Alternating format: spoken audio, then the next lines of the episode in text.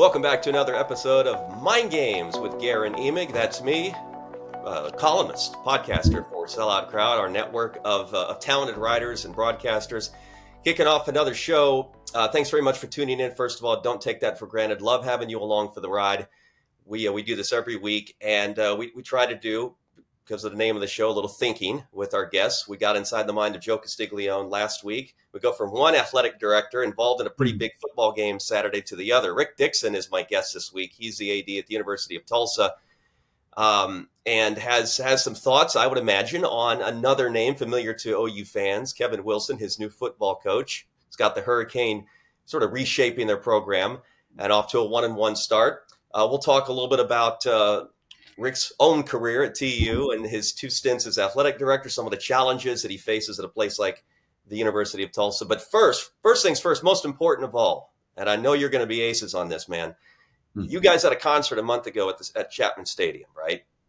We did. Motley Crue, Alice Cooper, and Def Leppard played uh, Chapman. You've got to tell me some kind of backstage story about from that experience. Well, that actually that's a good segue backstage because because we literally were backstage for the entire week uh, because those that have been out here, Guerin, like yourself, know.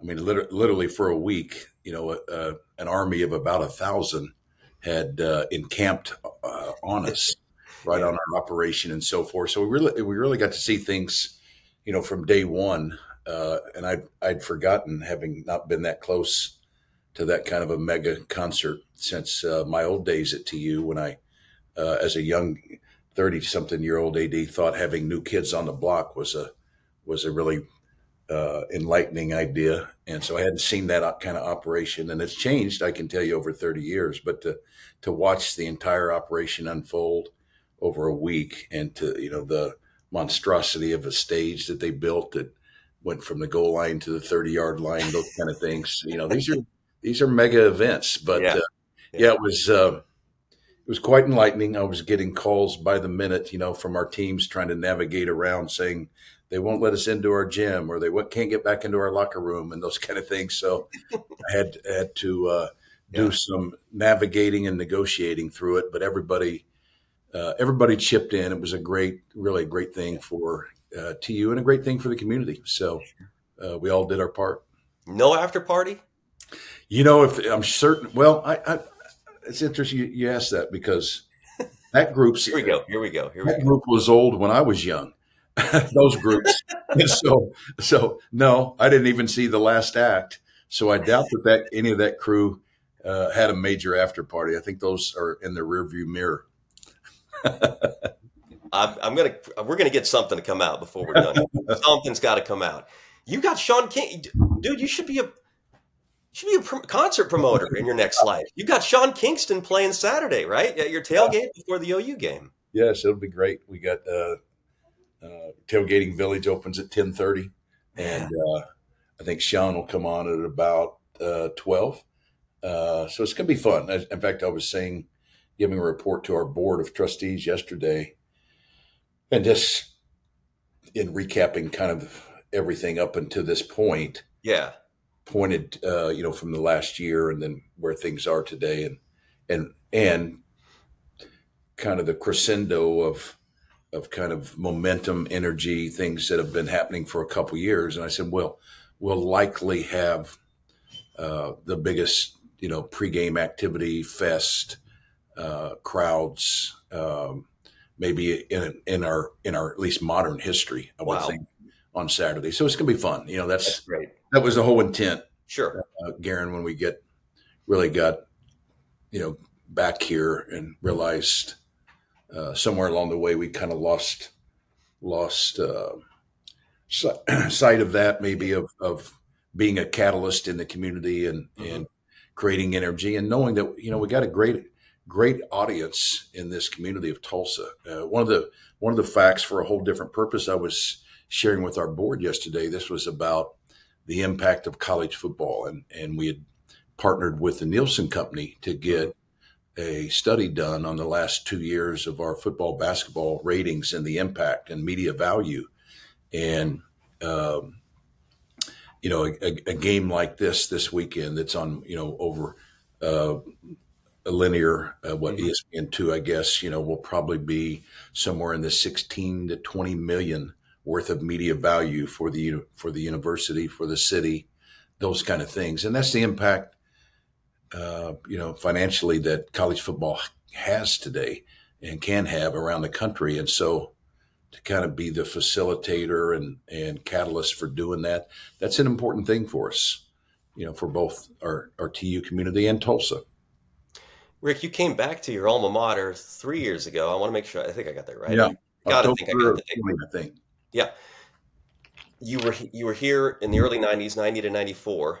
Yeah, I really came in, uh, Garrett, as a associate AD in the summer of '88. Yeah.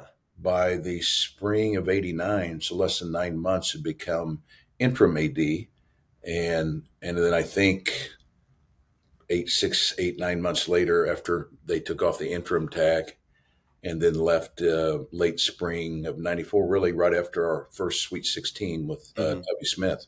Yeah, you. I'm I'm going to guess here, and you, you correct me if I'm wrong. That the biggest difference between then and now, and you, you were touching on it just a second ago about the importance of exposure, mm-hmm. pumping some life back into you know game day mm-hmm. over there at, at Chapman. It, that's always been a challenge. I'm not saying it wasn't you know your first tour of duty, right? But I assume because of the the the, the chase for revenue and brand, that's the those, right. those, are the words, the buzzwords in your profession. I would assume that that is such a harder deal for you now because you just Joe C can you know he's he's got a built-in situation in Norman, obviously Chad Weiberg down the road in Stillwater at OSU doesn't have to worry quite as much about that. You do, and is that the biggest difference between now and then for you? Uh, or was that always? Was that yeah, always? I would say actually very similar. I can recall early on, you know, 89, 90, uh, knowing when I first took over, we had it. We had to energize and lift up. Okay. Base, and we went on a campaign to have uh, to have our uh, you know our, our, season ticket drive and things like that, and we had a phenomenal tur- turnout that first year, and you know those were the days too when TU had, you know, Skelly Stadium was 40,000 capacity. Mm-hmm. And by 91, and part of it was those efforts, part of it was scheduling that year. We had Oklahoma State, we had Texas A&M, we had Miami, all yeah. in Skelly Stadium uh, wow. that year. And, right.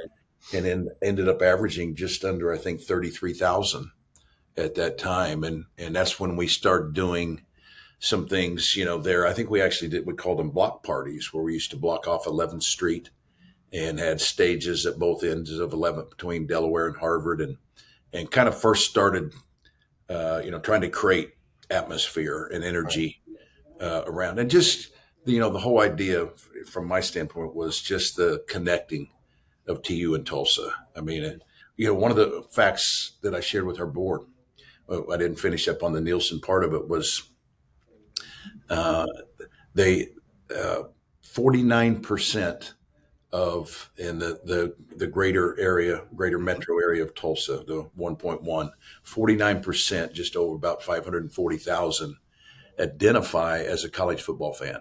That's ninth in the country. 15% of them identify as a TU football fan. Mm. What does that mean to identify? Means they've either bought a ticket viewership, watched games, uh, you know, uh, talk about it online, things like that. But that's and that I think that figure was like 158,000 that that identify as a as a TU football fan. Yeah. And so that tells me kind of what I think I'd known instinctively, you know, throughout growing up here, living here, going to school, playing here, was that there's a there's an appetite and an audience. It's just not traditional, mm-hmm. not alums they're not students. Uh, most of them don't work here. Uh, yeah. th- those things. That's a minuscule part of it. But there are people that appreciate the history, the product, and if you can, if you can make it appealing and enjoyable and affordable, uh, you know, I've always believed they'll come. Mm-hmm. Well, the job to make the uh, product on the field appealing mm-hmm. is now Kevin Wilson's. Two games mm-hmm. into his tenure as your head football coach, Rick. Uh, you you and I had a really long and, and very candid conversation about him recently. I've got a story, a column about Kevin up on selloutcrowd.com, GuerinEmig.com, if you want to try to spell it. Uh, that I think uh, those who like either OU or, or, or TU should read. It's it's really interesting. Kevin's answers to my questions at the press conference Tuesday, more detailed and, and introspective than, than I anticipated, to be honest. Rick, you you hired a guy that point blank, a lot of athletic directors might not have because of the way that his tenure at Indiana finished seven years ago. Why, why was he your guy? Why was he the right guy for this job? You know, I thought. Uh, so, I mean, record aside, if you look, if you look, you know, if you if you look at, at even their own history, and as as you know, and most know, I've been at some challenging places myself, mm-hmm. and you know, yet a, a, a, place, a program, obviously, uh, uh, an iconic uh, and reputable university. And uh, but but from the product side, Indiana football had, had, not been operated at a high level in the Big Ten. Uh, those things, but for whatever reasons, never had the level of success uh, that of other programs that that he'd been part of and around, you know, their peers in the Big Ten. But so really, uh, Guerin, I have always been, you know, one that that measures things more by how you move the needle. Mm-hmm. You know, from from your time of uh, sitting in a seat to your time of leaving it, how you move the needle, and and so in that regard, you know, he he had certainly done that. Maybe some of the stylistic part of those things. Uh, one of a first time head coach. Uh, two of maybe a place that wasn't accustomed to that style and the hard charging of, you know, yeah. not only are we going to succeed, we're going to do it now. Uh, might have been the wrong, uh, you know, the the wrong approach or, or one that they that they weren't ready for. Uh, the the other things that were you know were rumored or reported, we we did as deep a dive as I've ever done. Mm-hmm. Uh, you know, and and came away uh, in large part because of the uh, kind of consistent from very disconnected uh, people. You know, some that were his competitors, some in, that had uh, coached against him, some that had been, you know, uh, in some level of responsibility yeah. over him and things like that. And so uh, there was not anything that came back to me that alarmed me that substantiated uh, those things other than maybe the stylistic, and those yeah. weren't those weren't so much uh, centered around managing athletes, but maybe interacting with others, whether it was staff and people like that. And and I didn't have any of those after meeting him. Several rounds of interviews, you know, as we were going through the process, and then face to face, and then having our own candid conversations. Just you know, came to a place that okay, here's someone that has pedigree, has you know the experience, has a lot of the skill sets, a lot of the things even broader that I was looking for of you know knew knew this region, knew uh, and appreciated what a University of Tulsa was in the mm-hmm. football landscape, had a uh, you know history sense of what the recruiting plan uh, you know connected to to successful eras here should be. In this case, had you know deep ties to it throughout here in Texas, uh, those type of things, and and also some of the things that our program needed from emphasis on academics and discipline and so forth. So that's kind of was the you know kind of the the process and and and timeline of how th- that occurred. And for the record, so far so good was your sentiment with with me during that conversation. I mm-hmm. I told you this, Rick. I knew you were getting a really good football coach. I, have covered Kevin yeah. since he first got to OU uh, in twenty. Gosh, twenty crazy to think. Twenty one years ago. Um, my first encounter with him was about a returning freshman All American center. he told me he was a backup because he hadn't quite bought into practice. So right away, I knew what what OU was getting and what I was getting from a mm-hmm. you know, hardcore football guy. I get it. What you have to be comfortable with, though, is communication. And, and when I asked right. Kevin Tuesday what he had learned, or no, it wasn't, I, I, take that back. I said, what how are you different or better from your first head coaching experience at Indiana? And the first thing he said was communication. That, to from your standpoint, has been positive to this point. Extremely, it, it really has, Guerin. I've, I've, you know, thirty whatever it's been, two, 32, 33 years of doing this, and yeah, and everyone from my teammate Dave Rader, you know, to others that I've worked with, all good people. Right.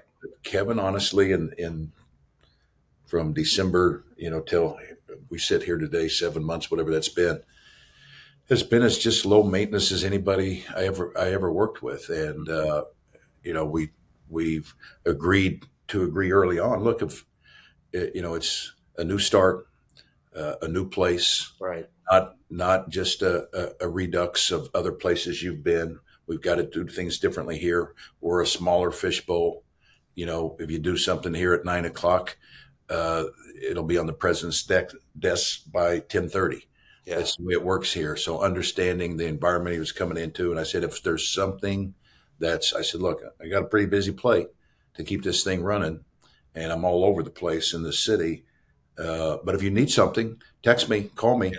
right. and, and we'll figure out how to go forward. And he's been he's been excellent about operating that way, and I think he's I think he appreciates the fact that I'm available, and if I can fix something or or you know tell you, you know what that that's a two on our scale today. Don't worry about it. Just get past it. He's you know he's operated that way, and I think it's gone great. I've been very pleased uh, overall, and pleased for him too. Uh, you know, we both know, uh, like you said earlier, not everybody would have given a second chance. You know, a lot of I've learned that over time is that sometimes you have to look look beyond things and see circumstances and evaluate that. So I, I don't there's there's nothing there. I'm 30 something years of doing this, pride myself above all, Guerin, about being a student athlete AD kids know me everywhere I've been, even even here today. Know me by, by my first name, call me by my first name, a few other names, but mostly by my first one. and uh, and I I take pride in that because that's that's always been my motivation, passion of doing this. Is I want to be there uh, for them to help shepherd them from this opportunity start to conclusion. I always at our graduation days, we do a reception, and I tell the families, this is my national championship day. When they're here and that point, and you're here celebrating today, we've all, that's the greatest victory because I, I know firsthand what that uh, allows them to do the rest of their lives. So, yeah. so I've always been that person. And, and I tell our kids this, I want you to be challenged. I won't allow for you to be diminished, yeah. disrespected, uh, you know, or treated in a way. Now, challenged is a different thing, and so that's that's that's fitting into that yeah, sure outlook pretty nicely. Yep, it's been a really cool week on the Wilson front because of all the stories about his old days with Brent Venables, the guy he's going to be coaching against yeah. Saturday.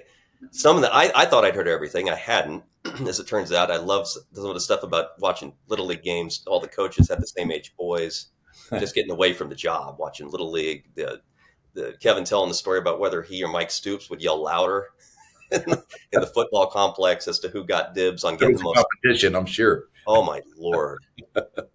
I, again, I've heard some stories. I, I, I thought Kevin had ducked out of out of the Mike Stoops volume, but but perhaps perhaps that was just impossible.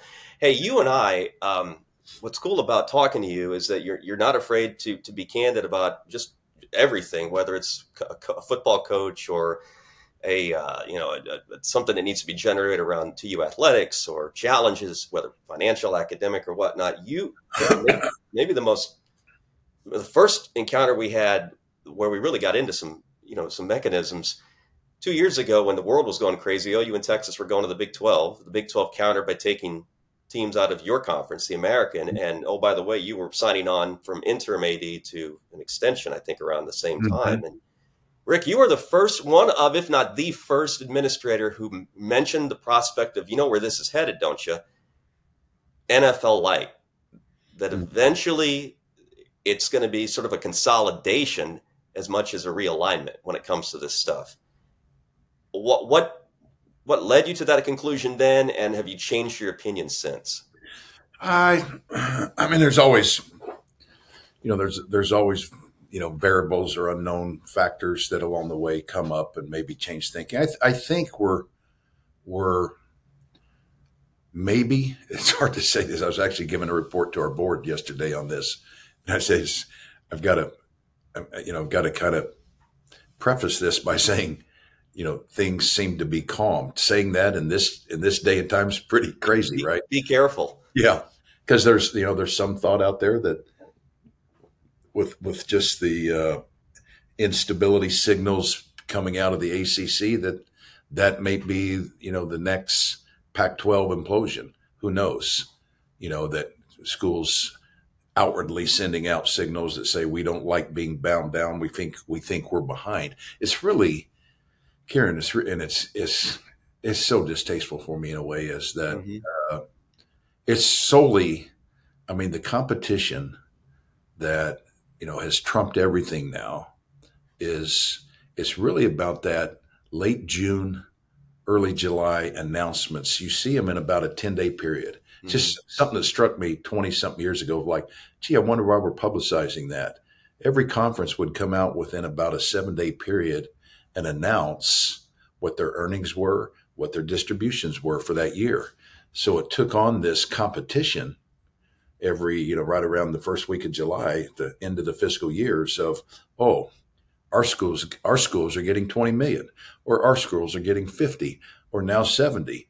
And all of a sudden that that competition is really what's been the impetus to, you know of, of all this instability and and here's the disappointing thing that just disregard for what's made college athletics so great in my just my mm-hmm. estimation and opinion and and I think, and I tell a lot of my proteges out there, there's quite a few saying, especially before I got back in and was consulting and helping them, saying, you know, you're playing a pretty risky game because some of these. One is you never know, you know that that rights arc will always stay on an ascent. There's there's the probability things flatten or even possibly tank a little bit. And if you're used to operating on a certain tank of gas and it changes, you better know mm-hmm. how to adapt. And, uh, you know, the, so there's that part of it. And other things that they, that we've tossed to the side, which is history and regionality and rivalries and, and those things that, you know, built really the, the unique following mm-hmm. popularity and we just transitioned to a business model only. So now that's the that's the one competition that drives everything. Mm-hmm. So back to your question. So so I've said that because once you start seeing them park all those things that I thought built equity in college athletics that we just mentioned, mm-hmm. parked them to the curb and said it's only about money. Well, the the easiest way to pursue that was to keep going migrating towards bigger entities, bigger platforms, bigger conferences, greater dollars. Okay, well that's that's about plateaued. I don't I don't think those major conferences will take 25 or 30 members each. They're getting to that capacity, right? Mm-hmm. Right. Well, the only way to make, make that next jump and transition is to then, whether it's, you know, a, a uh, votes in the boardroom or whatever they self-identify as we're the biggest brands. And meaning others they're with now will get left behind just like schools have along the way and conferences have. And those that number now maybe i'm wrong. Maybe it's a number of 50 maybe you know but it seems with the precedents out there like nfl nba that something in the 30s will be a marketable uh, product and property yeah. to, to, go get the biggest dollar in the market. Yeah. And, and so that it seems like everything has, has, has led and pointed towards that. Now they're kind of at that last station and it may see, it may stay somewhat stable for three, five years, but there'll mm-hmm. come a point where that early July, you know, uh, declaration of here's how much we distributed will force people to say, well, we got to have more. And the only thing left to do is go out in the marketplace yep. with yep. the biggest brand. So could be totally off base, but it's just somebody that's been living it for 30 years sure seems like that's what's lining up. Yep.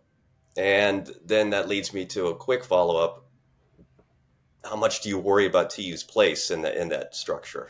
You know, uh, or, or, are you already there and you just that's just again the day-to-day life of yeah it's you, you always you're always going to be affected and think of it uh Guerin because what was it 92 or 3 when the very first kind of tremors and and yeah. earthquake happened with Arkansas you know that was at least in my you know in my career so over 30 years now there's always been some you know some sense of it uh, never like what we've seen the last half dozen years in, in terms of the volume of it. Uh, yeah, that part of it, I think TU's always going to compete. Will we be a super brand? Uh, maybe not. Yeah. You know, maybe not. I mean, I think we are. We've done that as a university, whether whether we're allowed to have the capability to or the resources to do that. Uh, that that will play itself out.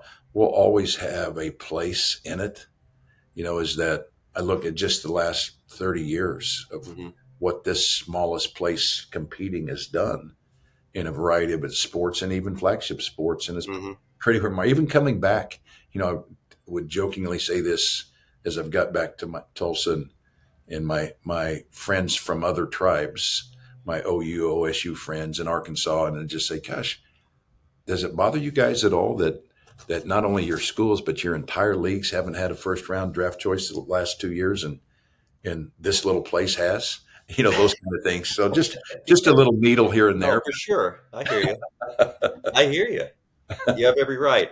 Um, I, I talked to you for another hour if I could, man, but I know you've got more important things than, than mind games to get to. So, a couple of questions, real quick, exit questions. Have a little fun. We'll let you move on about your day. Bet. Strangest coach search story in your career? Say that again. The strangest coach search story that you've encountered. In oh, your, your time as an athletic director here at Washington State, Tulane, or here the first time.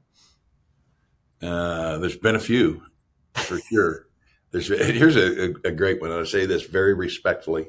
Okay. Because uh, was fond of him, and so some some period ago, it would it would have been the period that Mike Leach uh, uh, was out from the Texas Tech and uh, connected with him. Had somebody reach out on his behalf. I remember flying from Greenville, uh, uh, North Carolina, East Carolina, East Carolina University after a Saturday game, mm-hmm.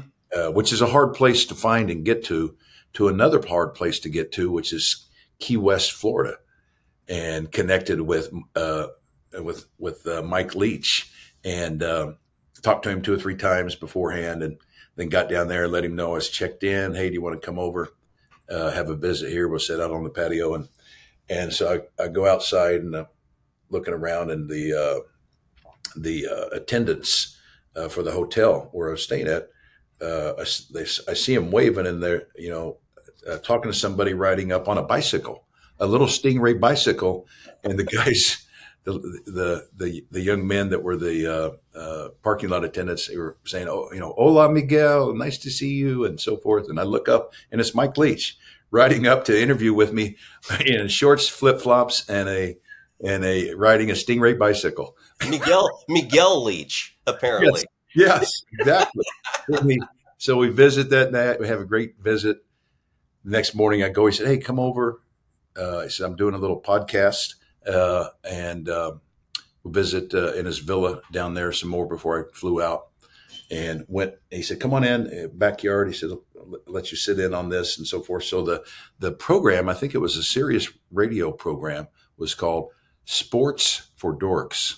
so that was my interaction with Mike Leach. Was oh like, man, okay, here we go. I said, you know, you'll fit in New Orleans, Louisiana pretty dang well. That's I, I, wish I'd heard that before I named my show, Rick. That that I would have ripped that name off for what we're doing well, for what I do, not what you do. You're you're no dork, but but I qualify. So a little late to that party, I'm afraid. That's just again, just when you think you've heard every Mike Leach story. Uh, you, you haven't. You never. You never will. You never will. You, never um, will. you played it TU from '72 to '76. Once upon a time. Mm-hmm True or false? You're the one that talked Drew Pearson into switching from quarterback to receiver. no, no, because I wouldn't have done that because because that wouldn't have been in my best interest, right? Being a defensive back. but here's, did, here's a funny occur, though, right? Someone someone had the idea. Someone did, but uh, you know, I was I was a, a lowly freshman, uh, Drew's senior year, and he was one of our captains, along with uh, another uh, guy that I looked up to, uh, uh, Ray Rhodes. those two guys were receivers for us at the time, and and uh, I can remember that first training camp lining up, you know, and covering guys one on one and thing. And I knew about Drew and Ray Rhodes, and you know, both NFL guys. Obviously, Drew a Hall of Famer. Ray went on to become a two-time NFL head yeah. coach. And, yeah, right. And others, you know, we had many others as well. And I'm, you know, it, I think I just turned 18 right before camp, and I'm figuring this out. I'm thinking, man, after the first couple days, like I don't want to be like either number three or number five because that puts me with with against head up against Drew or head up against Ray Rhodes or uh, you know this person or that person. I said, let me just let me let me place myself in line where I line up against my roommate. I can handle it. well, that, that was the best of them all, Steve Largent. So, oh my, there, there's there it is. There's the hammer right there. so that just tells you, my, even early on, my uh, my calculating skills weren't what they should have been. Oh, you're you've done better as an AD. I'll just I'll give you that compliment. Yeah, that's my okay. Last one, you were a Bishop Kelley Comet before you became a, a Golden Hurricane. AHS. Bring we'll bring it back to where where we started the show. You got OU on the schedule this weekend. There's a legend that just about anyone who grows up and wants to play college football in this state, even if they won't admit it, wants to wear the crimson and cream. Will you admit that to me now, or were you always going to be TU blue? You know, it's hard. Listen, as old as I'm getting, it's hard to think about what I may have been thinking that long ago. Uh, I actually uh, did a recruiting trip uh, in '71. In fact, my recruiting trip was that game of the century. That was your recruiting trip. It was my recruiting trip. Oh my goodness! And uh, uh, also got one to uh, Notre Dame uh, because a lot of it because of the Tulsa, particularly Catholic connection with okay. Notre Dame. So maybe you know being one of the better okay. city Tulsa kids at a Catholic high school got a trip. A, a, a gentleman came through. Kevin O'Grady, I believe, was the the recruiter former defensive lineman from Notre Dame, and mm-hmm. maybe it was Kevin Grady or o- if he was Irish, he probably had to be O'Grady, right? So, and I, I had to happen to have a particular good game the night he came through. I think he was scouting somebody else. I got a trip out of those two places, but not an offer from either one. But uh, I, you know, a lot for me was uh, the opportunity to maybe you know have an opportunity to play two sports, which you know Tulsa was that one opportunity. My family, my roots, everybody around me, uh, nuclear family, and extended family are all Oklahoma State alums. My dad played basketball there, met my mom there. Uh, all brothers and sisters went there, uh, but you know, just lukewarm attention from then in those days. Okay. So, TU TU stood out. Yeah, it's worked out pretty well for you. I worked out say. pretty well. Yes. We're going to call this episode of Mind Games uh, Rick Dickson in the Eye of the Hurricane. He's taken us there, and we are fortunate for that. Thank you so much for your time so good to speak with you, catch up with you. Um, we'll do it again at, down the road at some point, I promise. We'll do another mind game soon on the Sellout Crowd Network. In the meantime, like and subscribe, all that stuff on Spotify, YouTube, Apple Podcasts, Amazon Music. For Jacquelyn Musgrove, the producer, Michael Lane, the creative director, this has been Guerin Emig wishing you a great day and enjoy the OUTU game this weekend.